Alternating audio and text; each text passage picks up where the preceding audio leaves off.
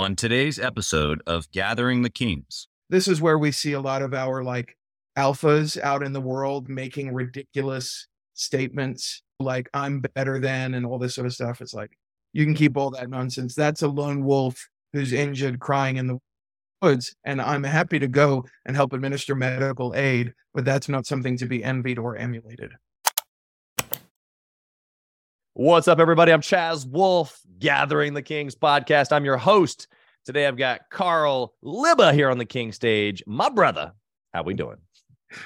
I'm doing really good. I'm doing better now after that introduction. I might need you to get the recording on my voicemail. I need all well, hey. that energy when somebody's mad that they've missed me and they're having to leave a voicemail. They need all that Chaz coming at them. Yes. Like I told you before we hit the recording button, I had to look away from your name on the screen to say your last name properly but I did it, right? You got it 100%. Boom. Mm-hmm. So mm-hmm. much so that you want the recording on your phone. I do. I do. I want the energy, the proper pronunciation of a South African last name, which is, I mean, impressive for a guy from the Midwest. Your Afrikaans is getting top notch. Well See, done. There we go. I'm already a growing individual here today. Thanks to you, Carl. I, I am so excited for this conversation. I told you that as soon as we got on. I'm excited for all of our podcast guests, but this one is going to be so unique. Carl, tell us what kind of business that you have. I've got two of them because I'm a dummy and I decided, hey, if you can do one thing, why not do two of them and figure that That's out? Right. Uh, no, right. but I love them. I've got a one is a branding agency called Tall Tale Brands. And our tagline in that one is You've got a fascinating story. Let us help you tell it better. And the other one is a coaching and consulting company in which we focus on executive leadership and team development all around this idea that curiosity is a superpower. And so we call ourselves Curiosity Coach. A curiosity coach. If that doesn't make the listener curious about what the heck you do, I don't know what does. I told you this right right when we first got on the recording or before the recording, I mean, uh, is that I've used this phrase be curious for nearly 20 years as I've been teaching really people communication and psychology, but inside of the context of sales and sales process. Mm-hmm. But you're right. Curiosity is absolutely a superpower and not necessarily just God given. Like, yes, I believe probably mm-hmm. some are maybe more bestowed than others, but this sure. is a muscle that we can we 100%. can work, right? Yeah, that's even why the language for us is slightly different because the language of be curious is this, you know, it's a beautiful kind of Zen idea. But like you said, there's some intimation in that that oh you are curious so just be curious. And for us we really think that anybody can get curious if you want to develop the muscle. So even like our website we were lucky enough that it wasn't taken is get more curious is this idea of how do you develop in everyday life with your spouse with your kids your friends your businesses everyday interactions of oh okay before i get there what would it look like to get more curious about any one of these people, especially yeah. those honestly that you have the most relationship with, because the ones you start to have the least amount of curiosity about. Yeah, which leads me right into my follow up question here, because for me, curiosity is so tied to being interested or caring. And I don't know your your kind of underneath philosophy on this. So I'm either setting myself up for an agreement or maybe a little bit of a charged conversation. I don't know. So we're doing it live right here. But for years, I, I've, I, you know, inside of this context of sales, there is this stinky, you know, like ugh, about manipulation and sales and convincing someone or manipulating somebody. And when you have a, a mindset of being interested or being curious or being like, I just care about this individual, I see the other human. And in sales, I'm trying to figure out what they need, like genuinely what they need. And if I have it, then I put those two things together and then and we move on. If I don't, then I refer them to someone else that can help them. That's just a very genuine, like I want to help. I want to be a good servant. And so in that, if I'm curious, I'm actually expressing my interest in what's really important to them. Mm-hmm. What would you say to that? Is there agreement here? Uh, do, uh, have mm. I only scratched the surface? I'm probably sure you probably mm. gone way deeper than this. well, no, no, I, I think you open a really interesting idea because again, the best sales people that you've ever met, because I do some coaching with sales teams as well. The best sales people you've ever met have never felt like they've sold you anything. What they've mm. done is they've jumped into a problem with you shoulder to shoulder and they go, huh, I wonder if we did this or this or this or this. And all of a sudden you're like, hold on, is this person lifting weight with me? Like the thing that felt like 100 pounds before now Yeah. feels like 50 pounds or less because they've joined in. And so the thing that I tell salespeople and I tell humans in general is in order to be interesting, you have to be interested. Yeah. And this is also true of people who find themselves maybe going, oh man, I'm I've joined a new company or I'm looking for new social circles or I'm joining a new church or I'm going Yeah. to a cocktail party and they're going, I have social anxiety. And I will tell them, listen, all of those things are understandable. Some of those things are psychological, some of them are social, some of them are chemical. This is why, you know, we are whole humans. There's no one answer to everything. So it might be going to a therapist, it might be going to, you know, a psychiatrist who can prescribe something. But I would tell them the first thing that you want to do is take the focus off you and think about somebody else in the room. And what I tell people all the time is my life mission is I'm on a rescue mission for Chaz's inner eight year old. So in any meeting that I'm going into, and I met with the CEO of a Fortune 100 company the other day. When I walked into the meeting, you know, people talk about, you know, tricks for public speaking, imagine them naked. I that's awkward to me. I've, I don't want to imagine somebody in I don't want to do that. I got him. I'm good. Thank you. What I actually do is before I get to the meeting, I go, I wonder what this person was like as an eight year old.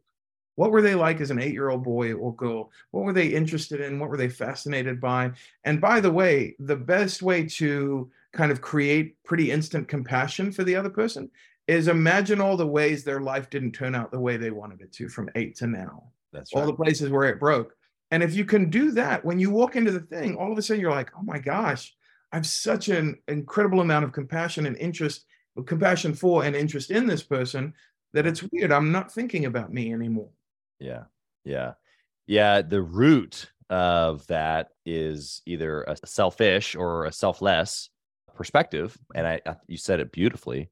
When we're self-focused rather than others focused, yeah, there's a whole lot of pressure on you being the life of the party or being enough or whatever else that one might think of in being anxious about a party in that example. But when you think about the other people there, and then you took it to another level there, I just really love that about the childhood, but then seeing before you meet them, of course, you don't know all the exact moments where it broke, but assuming that it has, because Carl, ha- has your life broke at all? I, my, mine has a couple times. okay, so so if guys like you and I, Sure, Yeah. yeah, they're having exactly. a human experience. Something is broken in their life at some point. Yeah. And so so before the conversation even begins now, I'm wondering how it broke. What that leads me to is curiosity, which then usually for a good salesperson and or probably a good executive is questions. Mm-hmm. Because I'm curious, because I'm interested in your story, Yeah. it leads me to ask good questions. Would you agree? Hundred percent, and I think you hit on the last part of that. Is I I am no longer interested in simple answers. I'm fascinated by great questions. Yeah, it's good. It's good.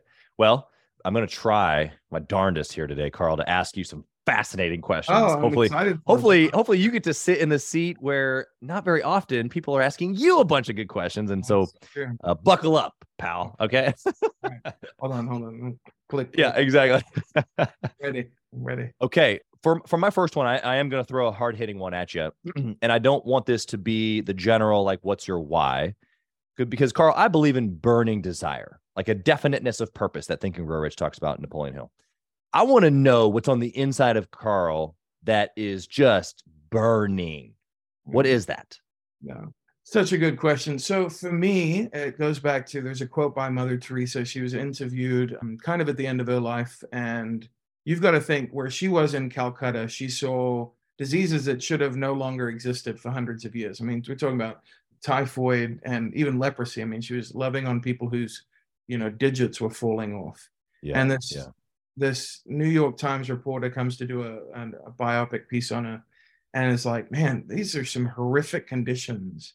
And Mother Teresa grew up wealthy. She gave up wealth to go and do this thing, and says, "Hey, wh- what is what is the worst disease that you've come across?" And she said, without missing a beat, said, "Loneliness." And we look at it now, and there's a couple of great writers on it. One of the guys that I enjoy who's talking a lot about that th- these days is Adam Grant. Another guy is Professor Scott Galloway out of N- NYU. And they talk about the pandemic or the epidemic, rather, sorry, of loneliness. And part of my burning desire in the world is if I can help create more aptitude, greater muscle memory for curiosity, when people can kind of get out of themselves, they will become more interesting to other people and they will feel more connected and they will feel less lonely.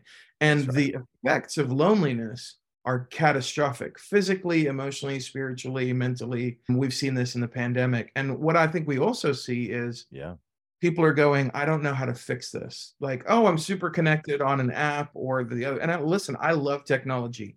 I'm pretty much an early adopter to anything the new that comes out, but only as long as it's another screwdriver or hammer or scalpel that's used as a tool to get us to be more connected.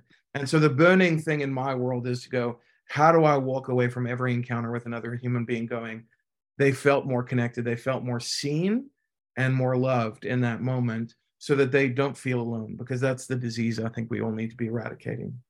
Yeah, I love that. I think that, you know, Gathering the Kings originally, before even the podcast, started as a mastermind group. And it's funny because I've had members, these are successful entrepreneurs, seven, eight, even nine figures. And I had to change. I, I did a couple of events, you know, super structured. I bring in like some major value, just do, do, do, do, do, you know, structured all day long. I'm just, that's just kind of like my personality. And uh, what I learned actually is that they just wanted to be in an environment with other high performers and just connect. Mm-hmm. They really didn't. It's not that they didn't want the speaker or to be able to, you know, take notes and walk away and grow. They, they wanted that. Not really. What they really, really wanted was just to be seen by someone else like them, possibly dealing with the same problem or have maybe already overcome that problem and being able to throw some bags together or deep sea fish together or you know hike in the blue ridge mountains there in georgia like they just wanted to be together connected that's it i mean and i think the basic thing all humans are wired to do is one of two things we're here to either carry pain and there's a lot of that and just a little backstory of me my one of my brothers is a functional neurologist and so i get to cheat a lot in my work because i get to go to him and be like hey I have a theory on this thing of leadership or team or community or curiosity. Does yep. that make sense from a physiological, you know, anatomy, brain standpoint, neurological standpoint? And there've been a couple of times he's like, no, that's not how the brains work. Okay, okay, let's adjust this. But uh one of the core principles of my life is this idea that we are wired, and I double checked with him and he said it's true. We're wired to either carry pain or celebrate pleasure. And the brain goes to pain 15 times faster than it will go to pleasure. And so, part of I think what you experienced in your mastermind is if you become a high functioning individual, when you say yes to something, I say, I'm going to dedicate my life to this, and you're saying no to at least five other things. Yeah. And so, for a lot of these men and women, as they become these high functioning individuals, they're saying no to sometimes connection and community and this why you get a mastermind is go other like-minded individuals because they accidentally forge a path that's pretty isolated yeah. and so like you said when they get in that room they're like hold on here are people who understand the pain that i've gone through so they can carry it in a way and also i don't have to mute my win because I'm making somebody else feel bad who's never experienced that. Be like, right. oh, I've got a valuation and then I had an exit from my company and the VC bought it. And you can have other people in the room who goes, wasn't that amazing? And then also weirdly, because I'm sure that you've experienced this with your leaders. Oh, and then wasn't it really depressing three days later when you didn't yeah. have a plan for what was for the next stage of your life? So it's That's again, right. you're in a room where people can either celebrate the pleasure or carry the pain. Yeah. Wow. A very, a very thought provoking answer there. I think this topic of loneliness tell me what you think about this because I feel like sometimes uh, we're talking about high achievers, you know, male and female, but I'm a man, so I'm going to speak from a man's perspective. This strong man, this provider, protector, husband, father, businessman, a community leader. There's a lot of strength and like fortitude in that for me, at least in my perspective, right? And so when you talk about loneliness, it sounds weak, right? It sounds like, oh, you just want to you just want to hang out and be friends. And that doesn't sound appealing to me on the surface because it doesn't line up with like what I see as strength, or at least what what society has built as strength. But what I've learned is that a lot of times friendship, like you said, is what's missing, or the connection, just the real, genuine, I see you. And it's even better when it's someone like you and they've gone through these similar things. Like I've got buddies, you know, in my church, or I've got buddies in my little area, but nobody has businesses like I do. They don't deal with the same problems or the same weight of decisions. Like it's just different.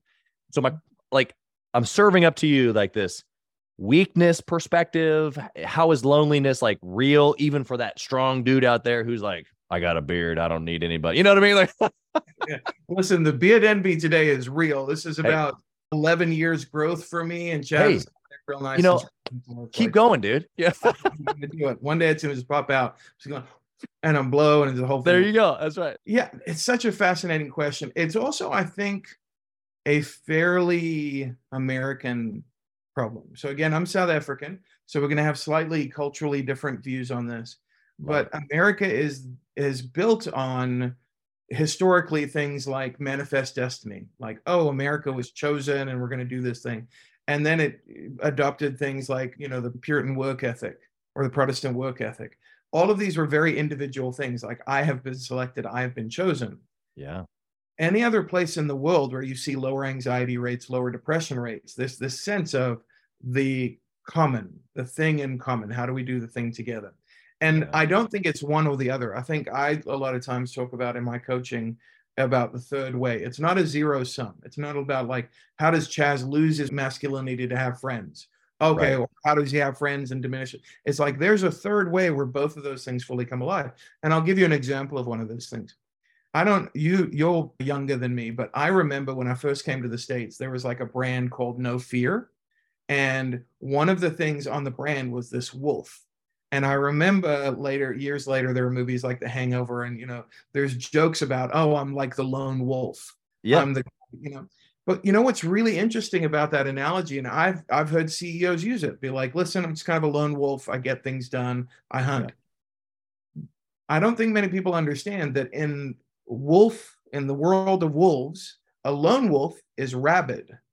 The mm. rest of the pack has lost trust in them because wolves actually hunt in packs. They are pack animals. They work they together. Are. They're very like provider, protector, but it happens in common. The, yeah. the, one time that a wolf decides they're going to be lone, it's because the pack has said you are no longer healthy for the community. So wow. you need to work alone. And so when I look at this idea of I'm suffering from loneliness, I'm this wow. person by myself, I've decided to be a lone wolf, there's a difference between solitude and becoming solitary.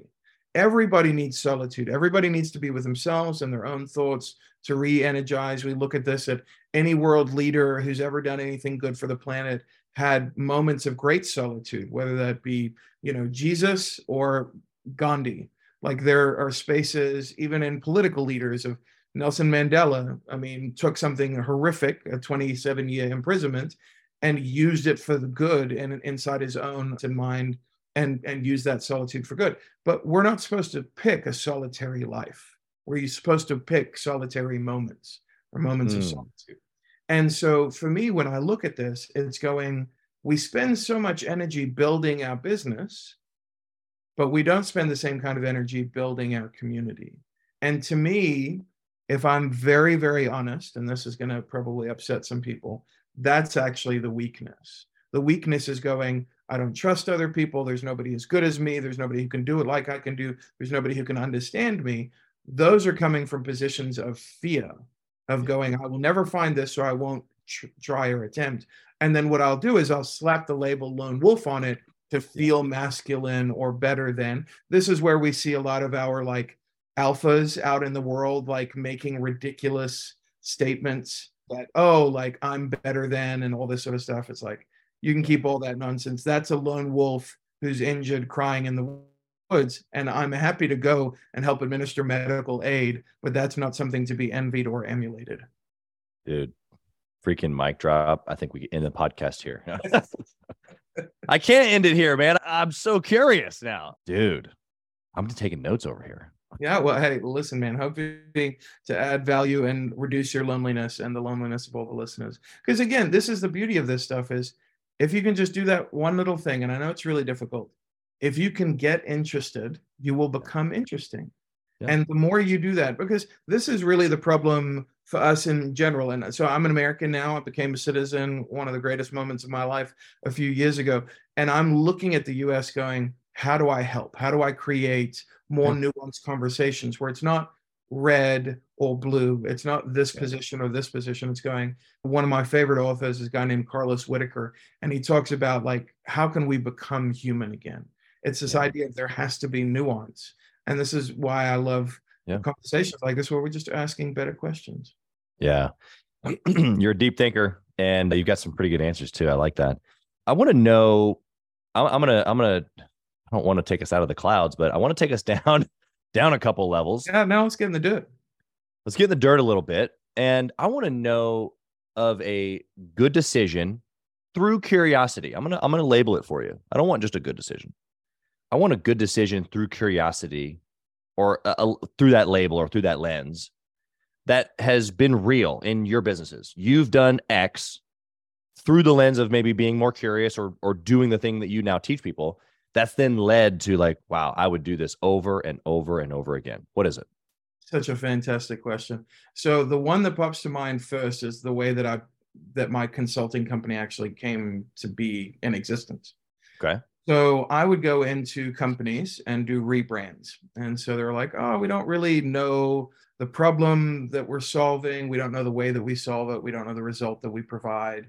We know we're we're growing and we're making money, but we don't know in a meeting like who are we really and sometimes they're like we were growing and now we've plateaued and we think it's because we don't really know why that was working before so we're going on a little bit of an investigation trip here and so i was with a company this is you know a few years ago and uh, the ceo calls me a couple weeks afterwards and I was like, hey, you know, something wrong? Like we'd sent them the brand brief and, you know, everything's typically at that point, it's kind of buttoned up and they'll call me in a couple months and be like, hey, you know, we have a friend, could you help them? Because all of my business is referral, which is my favorite. Mm-hmm. And, and so I was, you know, briefly afterwards, I was like, everything all right? He's like, yeah, I've got a problem. I was like, yeah, man, how can I help? And he's like, are people like you more than they like me? And I don't know how to fix that. And I was like, what do you mean? And I, you know, I like this guy. I was like, no, you're a lovable guy. What are you talking about? He's like, no, man. Like we felt a, a, a culture bump mm. the couple of days that you were here. People felt energized. And I was like, well, that happens with a new brand. It's a new toy and it's Christmas morning. He's like, no, stop placating me. They liked you better. You asked interesting questions. And he's like, so do you coach? And I was like, what do you mean? He's like, I want to learn how to be a better leader. I want the teams to grow and develop. And I was like, well, I've been leading teams for, you know, 15 years, but I'm happy to come and like give some. And he's like, dummy, I'm yeah. trying to give you money to come. I'm trying in. to pay you, bro. yeah. Can you come in and fix a problem? Because if I pay for it, I'll do the work. And if I pay for it, they'll respect that we're spending money on the P&L to make this thing work. And I was like, yeah, man, I'm happy to charge you. Give me a couple of days to think through how I would organize this. And it lit me up. I'd never thought about outside because the two things that I've been really fortunate in this life to be gifted at is and my wife talks about the first part always with a smile because South Africans are kind of known for our storytelling. It's something that we do. And she would say, You're known for your embellishment. And I was like, Let the truth get in the way of a great story. If we're like, if we're doing a biography, let's get the dates right. But if I'm doing a memoir, you're looking for it to be entertained in the story of my life. And so I would tell her most of my stories are more memoir than biography. And so the dates are going to be wrong, but the idea is going to be right. Yeah. So my gifting is really in storytelling on the one side. And then the other side, it's people building. Like that's my favorite thing to do is come in and go, there's a problem and it's making somebody's work life miserable. And hey, let's tweak a couple of things. And then they come back a couple weeks later and like, I didn't imagine it could be this good. And it was the curiosity like, oh, I've never done that outside of the companies that I've actually worked inside of. And yeah. so to now consult and coach on it has been, I mean, it's only the last three years.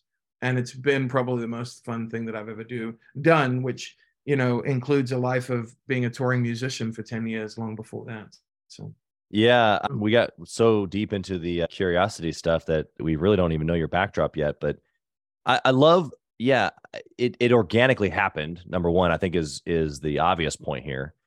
But a little little thing inside of here too is that somebody, a CEO of a company, recognized a gap and and then had a desire to fill it not by an easy come back in and take care of it for me but how do i level up? And so i think that's just you know even though that's that part of the story isn't you directly but obviously he chose you to help him level up which i think is obviously super honoring and help you launch a whole new business. But that piece right there that recognition how does that associate to curiousness? Because even that in itself is a level of curiousness of his own potential. Would yep. you agree 100% so i always tell people if you're struggling with curiosity ask one simple thing inside your own brain. What if? Because that's what he asked. What if i was better? Yeah. What would be different what if my employees got a better boss? What would be different? What would happen to our product if i was better? What would happen to the world if we actually solved the problem we said we solved? And then he went hold on that's a multi-million dollar thing that I've just solved for a few bucks in coaching. And obviously it's more than a few bucks, but the in yeah. terms of the transitive effect of I can make this small investment in myself and in my team. And what if it actually worked? Yeah. The result is so, I mean, enormously exponential that it it turned out to be a fantastic question for him. What if? And I think that's also true. And this is where I would encourage you and, and everybody listening inside and outside of their business. I tell everybody you need to feel it before you fix it. And what he felt was the weight of possibility. And a lot of times people will go to the negative. Well, if I don't do this, all these bad things will happen. If I don't do this, my team will eventually leave. If I don't do this, we won't be the brand we promised we would be. I yeah. told him, like, afterwards, because he went to that place. He honestly yeah. called me because it was bad. And I was like, hey, but I want to adjust your mindset. What if it got great? What if it was amazing? And don't look back, look forward. Like, what if we looked at a future that you're yeah. crafting because of the curiosity and just ask the question, what if? What if my marriage was better? What if my kids fell in love with me again and I fell in love with them again? What if I had real friendships who knew me and understood me? What if my community wasn't divided by red and blue, but was interested in the common good again? So again, that what if one little mm-hmm. small pebble can make that ripple if I ask the right question. Yeah, I love that. The the what if, you know, kind of going back to something that you said, I don't know, five or six minutes ago about, you know, the brain responding to pain 15 times more than the, the celebratory of the good thing. And so I'm going to take that construct that you built for us Mm-hmm. and put what you just said inside of it. Because to me, everything that you just said about the what if is how I've always thought. I've never thought about pain. I mean, okay, that's strong. I rarely think about pain. I always think about the what if. I'm always looking forward towards what could be as opposed to running from what I don't want. Mm-hmm. But I also realize that that's not necessarily always the case. In fact, most of the time, people are thinking about the pain and they're running from it. Mm-hmm. And a lot of salespeople use pain or other types of, you know, psychological pieces because our brains do respond to, ooh, I don't want that. And so I'm motivated. Yeah.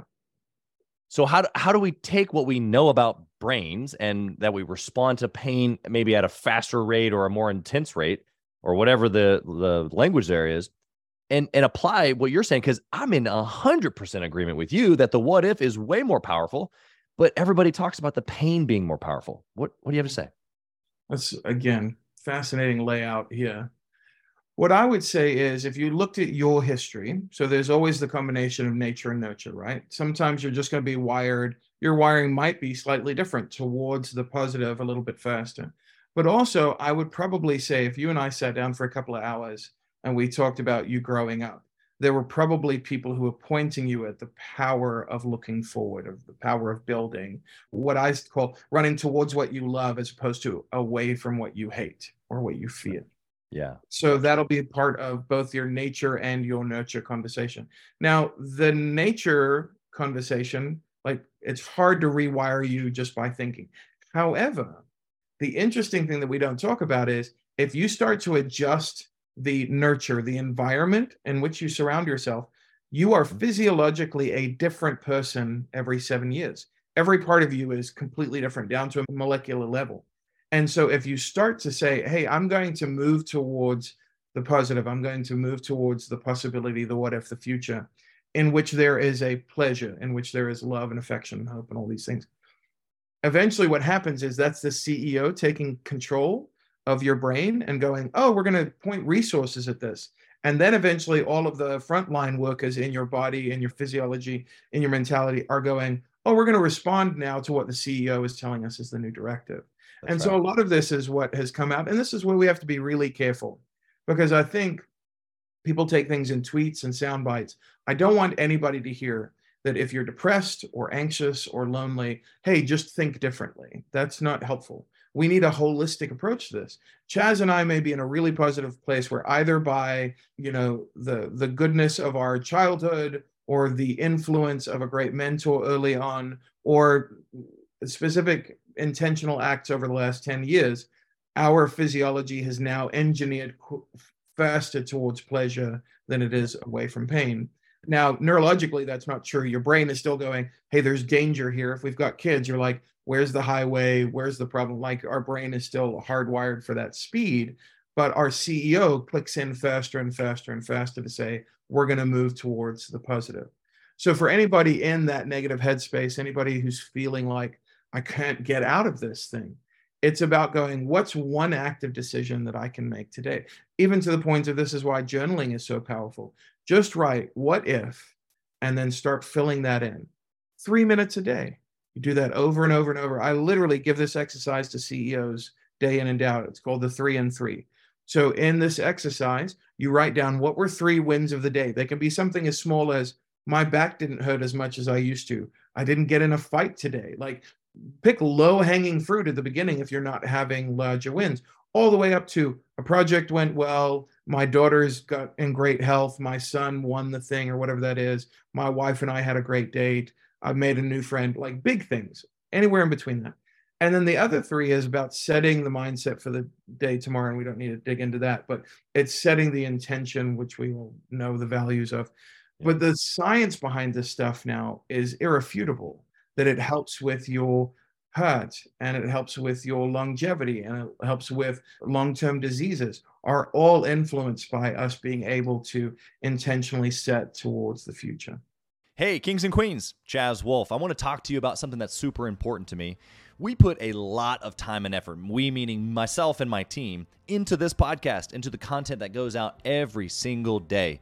And if you have been getting any sort of value or insight from this, we want it to be able to reach other business owners too. So we would love if you would like, comment, share, leave a review, post, share again, all of the things on social media, on all the different platforms or even on the podcast mediums of Apple and Spotify. We would love to be able to get our content into more hands, more entrepreneurs, so they can grow their business as quick as possible. Together, we are building a community of like minded entrepreneurs who are committed to growing their businesses to new heights. So let's do this. Let's help each other. Let's help each other grow. Wow. Okay. Well, if the listener is still listening, they've gotten they've gotten a whole mind swirl from us today. And I, I want to just take a quick pause, a little maybe a little mind break for them. Yeah. I'm enjoying this, dude. Like I'm I want to go deeper. Yeah. But for you listening right now, who is Carl? Give us a little bit of like, how did you, how, like, you weren't born here. I totally skipped that portion of it, but I, I really want to hear it and I want them to know too. So like give us a little bit of like how did you even get into business? Yeah, so the very short version, and this will probably also show some people like my curiosity muscle has been built over the last 35 years. So when you hear this, you should feel like no pressure. That's like sitting next to a, a long distance runner and going, I can run 40 feet. This person can go for 100 miles. But part of this is in my journey. So we're born and raised in South Africa. My dad wanted us to come to the States, you know, the American dream, education, opportunity, all those sorts of things. And we went a circuitous route. He got a job in Central Africa. And the company who employed him said, Hey, if you work here for a year, we'll send you on paid holiday anywhere in the world you want to go because he ran this this manufacturing operation for them. So he worked for them for a year and then he's like, Oh, I want to go to the States. So we came to the bustling metropolis of Knoxville, Tennessee. Because I mean, where else would you Yeah. go? Who wants to go to New York or LA or Miami or Chicago? No, Yeah. go to Dollywood. And uh, so we did that. And the reason for that was the one American friend that he had lived in that part of the world and helped him get a job. So we flew back to Central Africa to a country called Zaire and he t- handed in his notice. And the thing my dad didn't think through is you don't hand notice in in that part of the world. Once you work for them, you work for them until they tell you you don't work for them. Oh. So literally, we had to flee the country. And so one of my earliest memories as an eight year old was watching my dad get in the back of a cab and they put a blanket over him. And that cab drove him across the border into Zambia and he flew to New York. And the next morning, the company sent, and I thought this was the coolest thing because I was into the A team at the time. And they sent guys in like a Jeep with AKs and the whole bit to escort him to work. And they said, All right, well, where's Pete? And my mom is just like, He's already gone. And in that part of the world, if you take something from me, I'm going to take something from you. That's kind of like the law of reciprocity there. And for some reason, they just drove away. And I was like, I've asked her for years afterwards. I was like, they could have put five bullets in me and my two brothers, my mom and my grandmother who lived with us, and nobody would have been any the wiser or cared at all Right. what were you guys thinking? They're like, we just there wasn't another choice. Like we had to get to where the job was. And so about three months later, a local church there helped raise enough money and we bought some plane tickets cash and we had the same experience.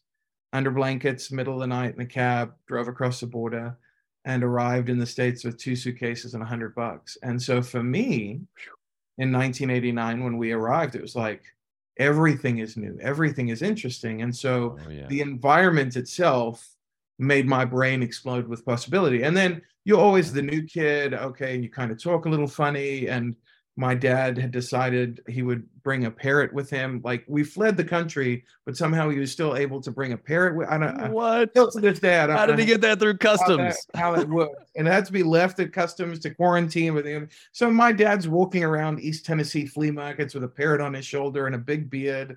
And I'm like, Wow. we must look like the craziest people on the planet. But the thing to me was, I didn't internalize that. The thing to me was like, I'm at a flea market. I've never met people from East Tennessee before. Like everybody else was fascinating. I hear this all the time Right. because my accent's really thin at the at this point in life.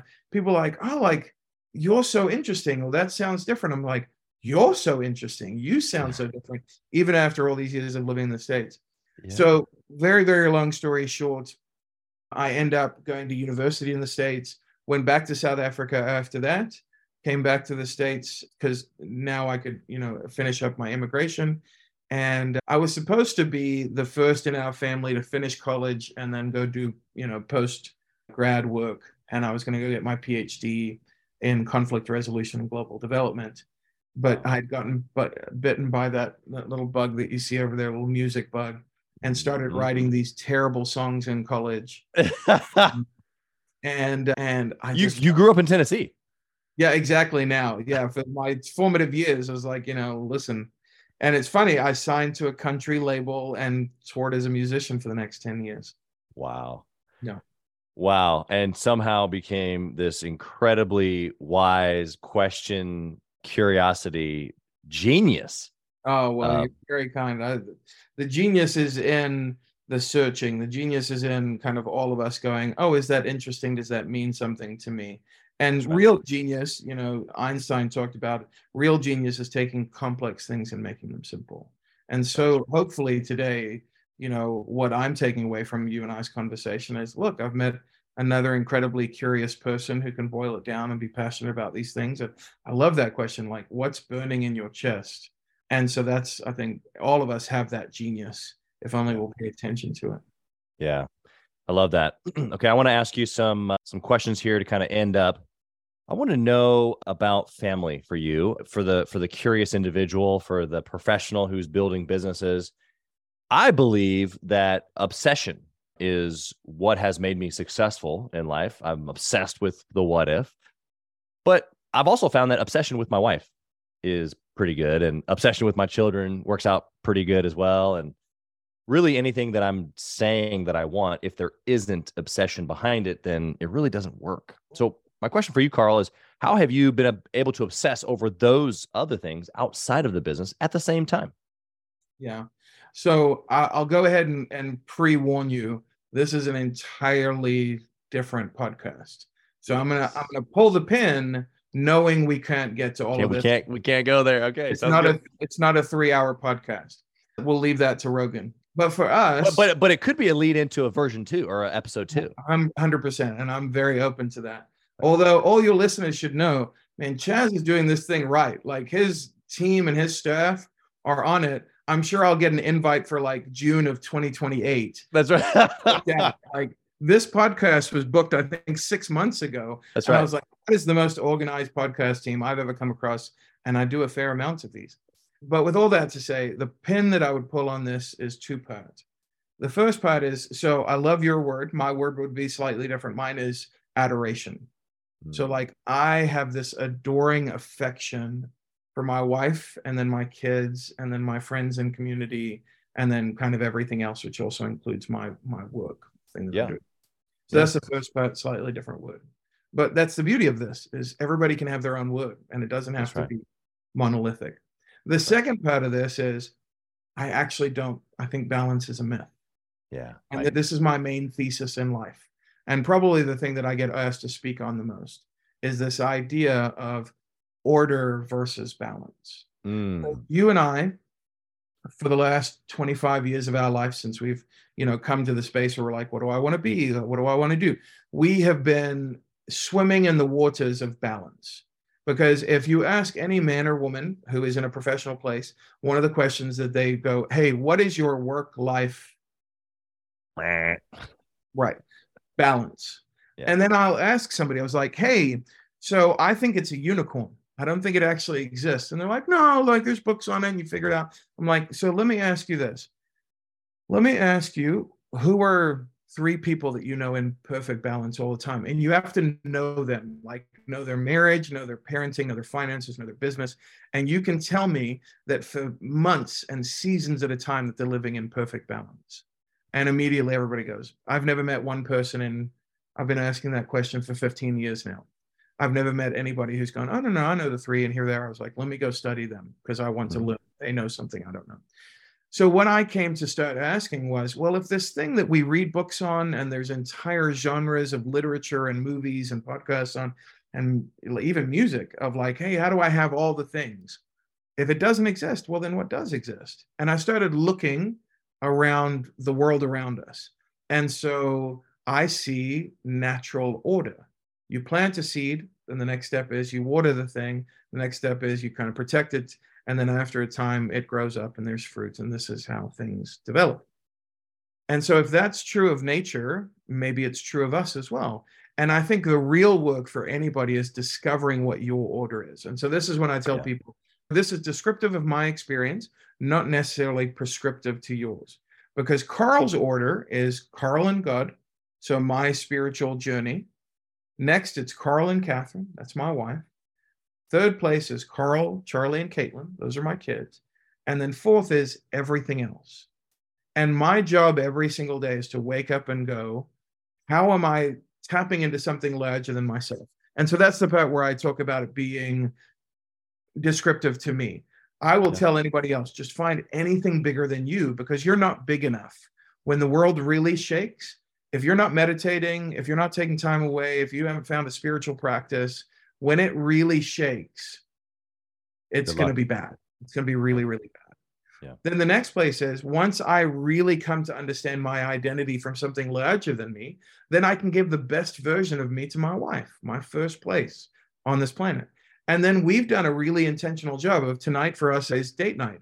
And so we will leave. And I remember the first time we got a babysitter, I had some well intentioned friends say, Hey, I got a trick for you. What's a trick?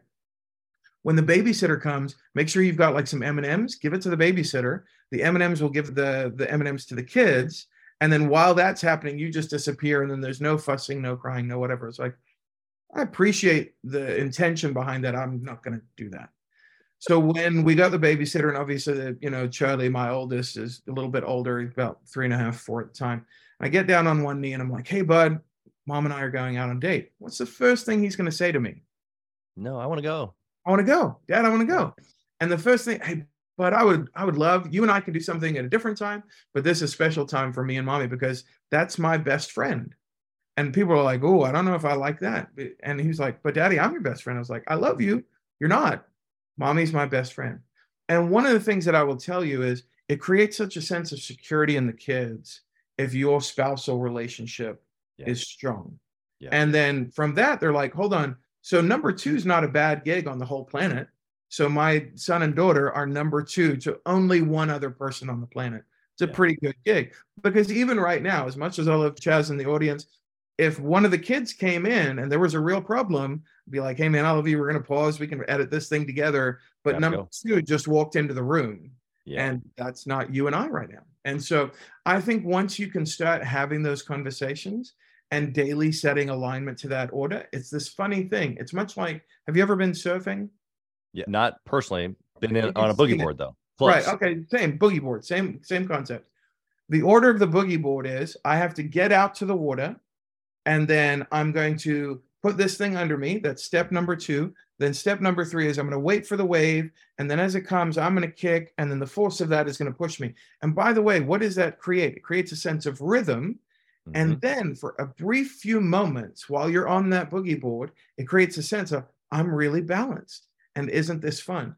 But if you only chase the balance without first prescribing the order, you would never get to ride that boogie board. Yeah. Yeah. Or have the enjoyment of getting out and taking each step before the balance and after, because once the balance is over, the ride isn't done necessarily. That? Yeah. So the ride, not the balance, the journey, the order. Love the idea of order.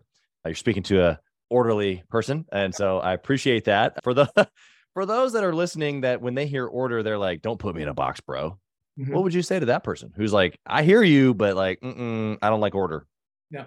So you'd probably be talking to me. I'm probably like I love and admire people like Chaz.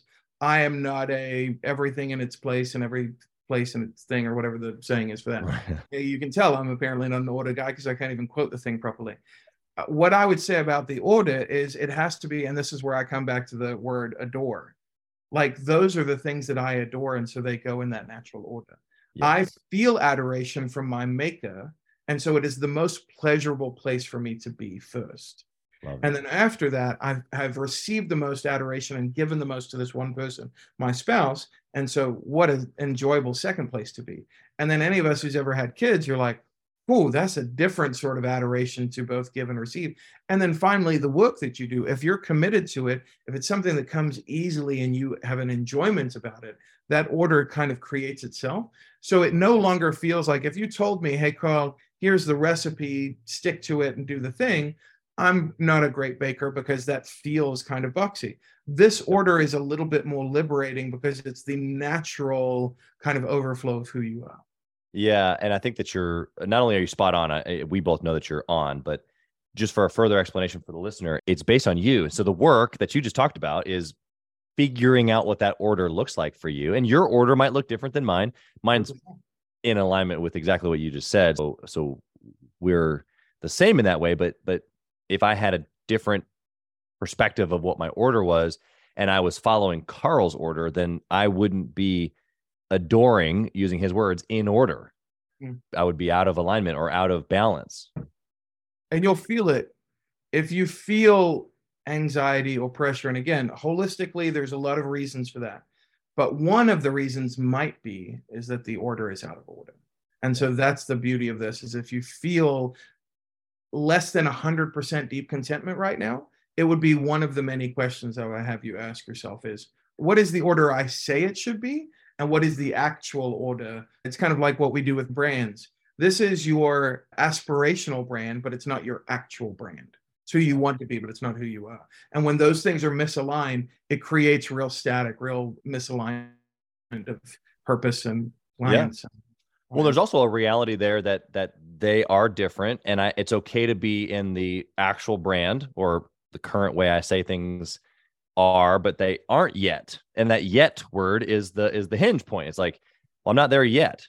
You know, for me, something super practical. I've said this on the podcast many times that I would say time with my family was important, but I wasn't on my calendar Mm-hmm. because only business was on my calendar. But but I would talk about time blocking and how my calendar would was so important. It's like, well, Mhm. how can the calendar principally be the thing that brings order, but the thing that I'm saying is most important isn't on the calendar? Like just so simple. Hundred percent. And you bring such a magnificently good point in that one of the first things I do with leaders, CEOs, team leaders, uh, anybody is I say, "Hey, can you show me your calendar?" And I can like show you which of these gets kept, which of these gets bumped, which gets put. It'll show me what's actually important, and it's fine. I'm just trying to get you to see what is actually important to you these days. And a lot of times for most people, it's hyper reactionary and that just means something's always on fire. So how do we get the extinguisher? And then after we've got that thing under control, how do we actually become proactive as opposed to reactive to the calendar? And then let it teach us what's really important to us. Yeah, I've I've been jiving with you. I got your little comment about your your son and and teaching him about date night. It's funny because as when you brought up the M and M's in my mind, I'm like, oh, that is not what I would do. Let's see where this goes. And so I was pleasantly surprised with your response because we're the same way. Like, I mean, I haven't said I'm going on a date specifically, but it's hey, we're we're leaving, and and then you know when they were three or four, that same age, it's we're going on a date, and so they know like, hey, we're we're going on a date, and like this is what this is what mommy and daddies do on a date. We we talk to each other and we we pay attention because normally paying attention to you guys and giving you guys love and and even explaining what happens, talking to them like they understand because they do. Yeah. Oh, it's shocking how much they're picking up all the time. Oh Yeah, because I mean, it's modeling, right? That's all we're doing. In the brain, in the neurology world, these are mirror neurons. It's where we get the monkey see, monkey do. They're watching and imitating all the time. And so Yeah. are are the things we're doing with imitating. Yeah, exactly. Love that. Okay. One last question for you, Carl. You ready? Yeah. I want to know if you had the opportunity to whisper in the younger Carl's ear, what would you say? Man, that's a great one. What would I say to younger me? Honestly, start your own thing earlier. Because I've been doing it, like I said, my two companies for the last two years or three years, and have, have worked for other people and done that thing. I am just wired for so much. This is going to sound silly. I'm wired for so much whimsy, so much possibility that working for other people was like, oh, this is just the way it has to be. And what I've encountered in the last few years is if I'm not having fun, I'm probably doing it wrong. Mm, We'll just be like honest. I make so much more money on the other side of having fun. Like when I'm in the right place doing the thing that only I know how to do in the way that I know how to do it, it's weird. The phone rings more, the clients get bigger, all of that sort of stuff.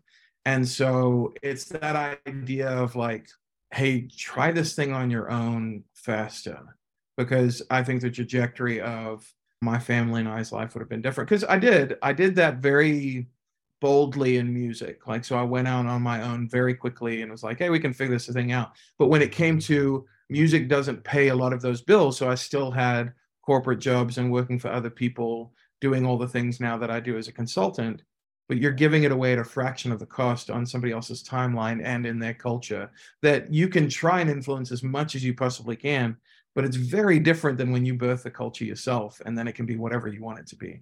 So I probably would have told myself to take the jump a lot earlier. I love your just honesty and and also too the fact that it's not weighing you down.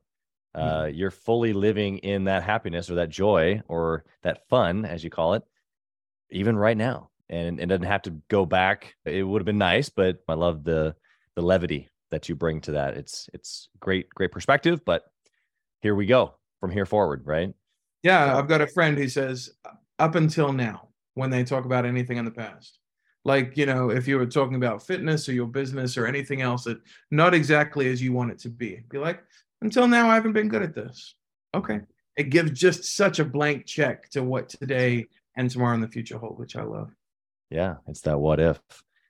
Carl, how can the listener find you? Number one, if if they're a brand looking to up level and go to that next aspirational brand, not their actual brand, they're looking to rebrand maybe. How can they find you? And and also if they're a CEO and they have been provoked to curiosity through our conversation, how can they find you that way?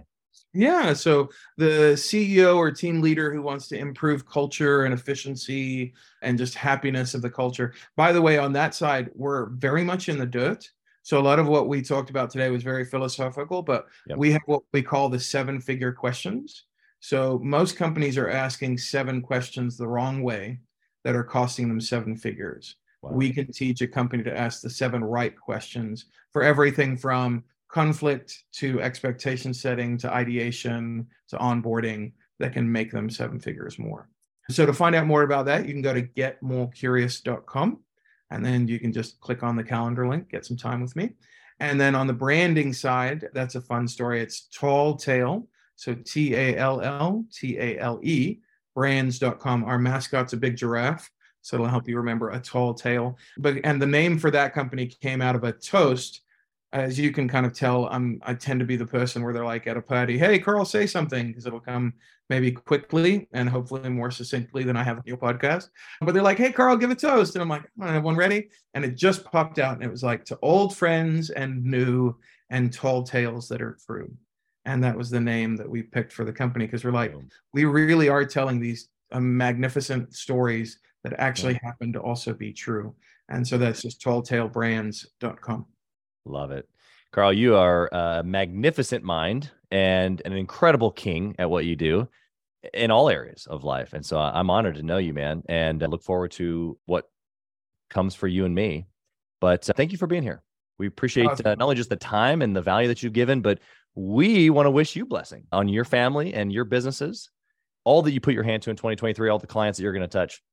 Thank you for being here, brother. Well, I receive all those blessings. Thank you so much for the time. Thank you for listening to Gathering the Kings today. I hope that you were able to pull out a few nuggets to go apply into your business right away. More importantly, though, I hope that you're realizing that it takes more to be successful than just being by yourself, doing it all on your own, carrying the weight all by yourself. What I have realized, not only in my own journey from multiple businesses and multiple different industries, and now interviewing literally over two or 300 other very successful seven, eight, and nine figure business owners, is that it's tough to do it alone. And so Gathering the Kings literally exists to bring together successful entrepreneurs. In fact, we are putting together 1,000 kings, specifically who are grateful but not done.